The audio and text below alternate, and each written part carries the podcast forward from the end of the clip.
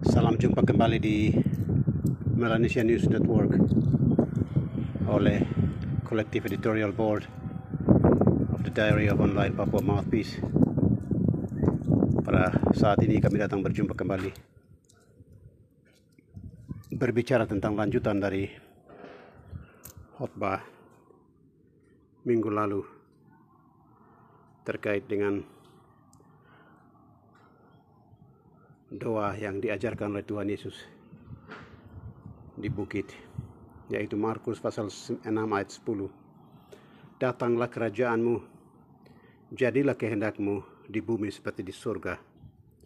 Selama dua minggu khotbah ini terus disampaikan dan sekarang minggu yang ketiga khotbah yang sama disampaikan.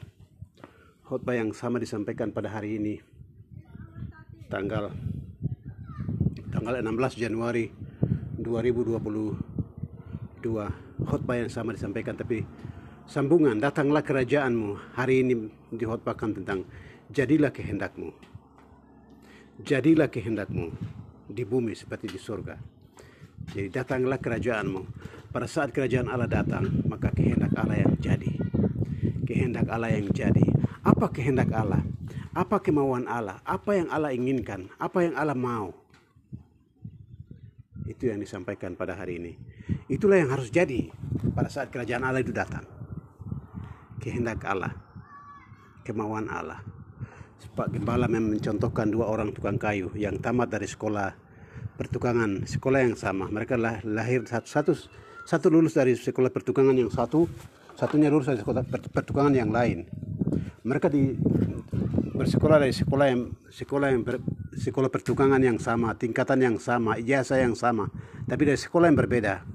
Dan mereka disuruh untuk membangun sebuah rumah, satu rumah. Proyek diberikan proyek bersama-sama, bangun satu rumah. Maka dua orang tukang kayu ini sekolah yang sama, lulusan yang sama, tapi dari sekolah yang berbeda, dan juga manusianya dua orang yang berbeda, sehingga mereka akan mempunyai pikiran yang berbeda, kehendak yang berbeda, selera yang berbeda untuk membangun rumah itu.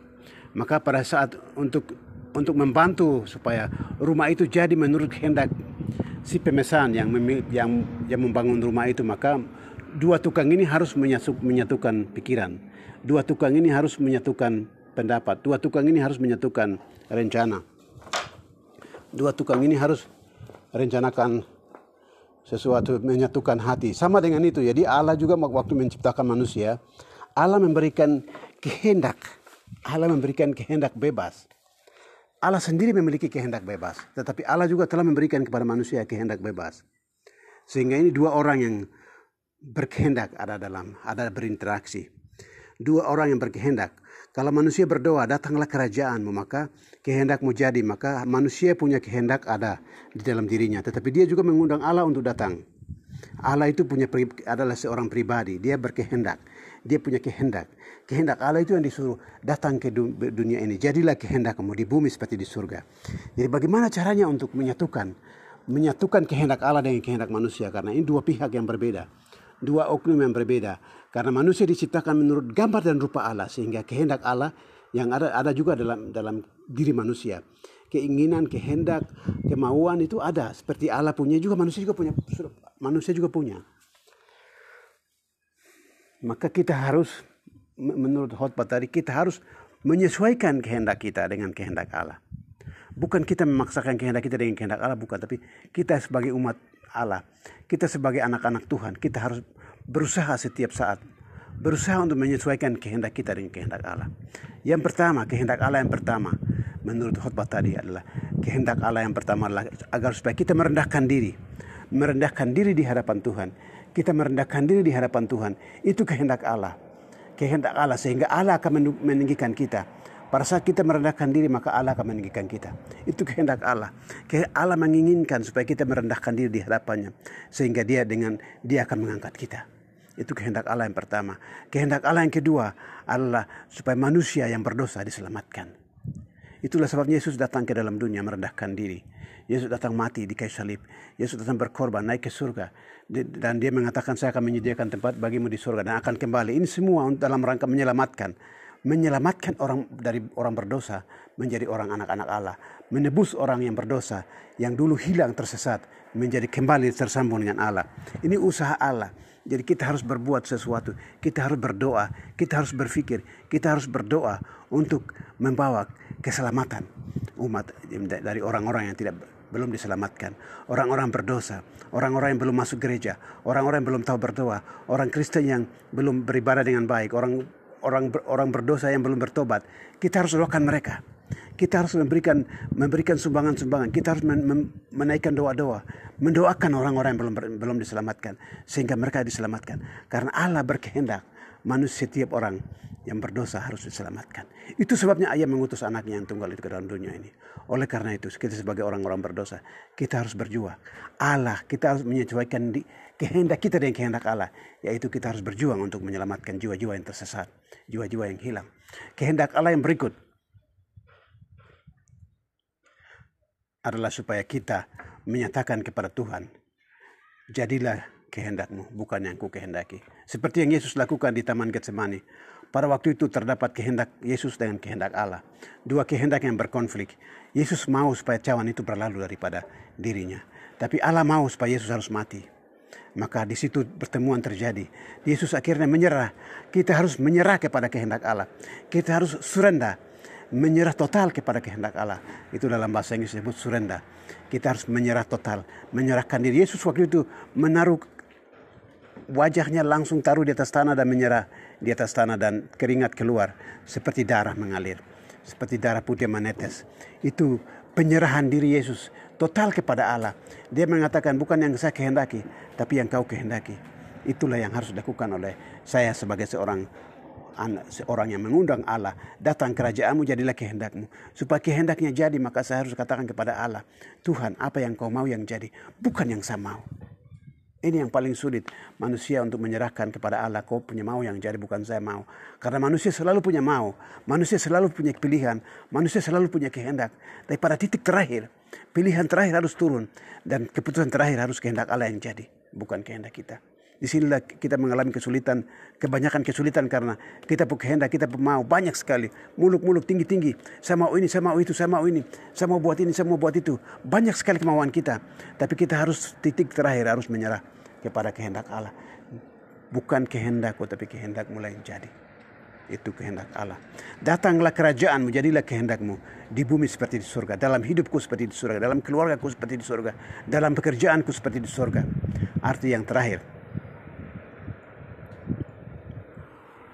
adalah kehendak Allah supaya orang menyembah di dalam roh dan kebenaran. Orang menyembah dalam roh dan kebenaran adalah kehendak Allah. Itulah kehendak Allah. Allah berkehendak, Allah mau, Allah merindukan supaya kita manusia menyembah Allah dalam roh dan kebenaran. Allah menyembah roh dan kebenaran berarti menyembah di dalam hati, pikiran, hati di dalam sana Orang tidak perlu lihat ini orang ada berdoa menyembah tidak. Tapi dia di dalam hati karena Allah ada dalam hati. Ada, ada dalam pikiran saya. Saya sekarang berbicara tentang rekaman ini. Tapi apa yang saya pikirkan orang tidak tahu. Orang lain ada duduk sini mendengarkan saya punya pembicaraan. Tapi apa yang mereka pikir juga saya tidak tahu. Tapi Allah yang tahu. Allah yang tahu. Allah yang menciptakan hati kita. Allah yang bertakdir dalam hati kita. Sehingga dia tahu. Dia tahu dalam hati kita. Apakah dalam hati kita itu kita menyembah Tuhan? Atau kita hanya pikir tentang diri kita, bagaimana saya punya muka, bagaimana saya punya ini, bagaimana saya punya makanan, bagaimana itu saja itu saya tahu. Apakah kita memikirkan Tuhan? Kita akan menyembah Tuhan tidak dalam hati, di dalam hati paling dalam. Sebelum keluar di mulut, sebelum keluar di muka, tapi di dalam hati. Penyembahan di dalam hati. Apa yang terjadi? Dialog penyembahan yang terjadi dalam hati itu yang dimaksud menyembah di dalam roh di dalam roh, bukan dalam secara fisik, bukan secara kelihatan tidak, di dalam roh, di dalam hati. Dan kebenaran artinya dalam tokpisin namanya straight passing. Straight passing artinya cara yang benar, kelakuan yang benar. Dengan cara yang benar. Dengan cara yang tidak dengan salah, cara yang salah tidak. Cara yang macam-macam tidak, cara yang benar.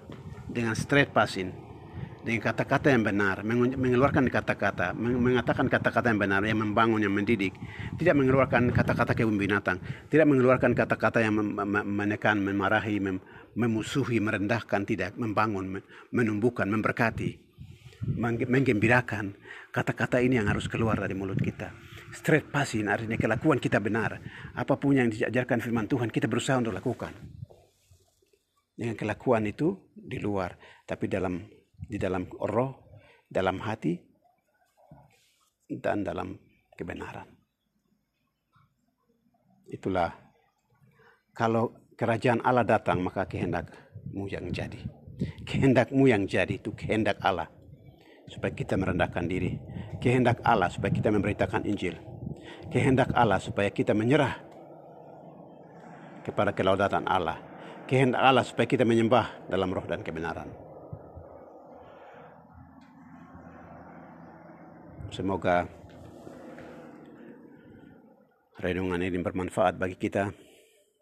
Hanya Tuhan Yesus sebagai Tuhan pencipta langit dan bumi yang adalah firman itu sendiri yang menciptakan langit dan bumi dan menjadi manusia memberkati kita semua ya Tuhan Bapa di surga pada siang hari ini saya datang duduk di depan di bawah atap rumah yang saya sedang bangun untuk rumahku sendiri saya datang memuji menyembah engkau memuliakan engkau meninggikan namamu memuliakan namamu berdoa Tuhan pada siang hari ini apa yang saya sampaikan sebagai ulasan dari khotbah tadi Tuhan Kiranya Tuhan saya juga diberkati.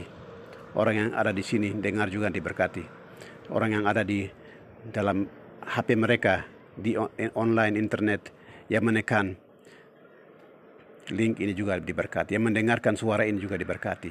Namamu dipuji dan dimuliakan. Glory haleluya. Glory haleluya. Glory haleluya. Glory haleluya. Glory haleluya. Engkau terus berfirman Engkau terus memberitahukan, Engkau terus mengajar supaya kami merendahkan diri, merendahkan diri.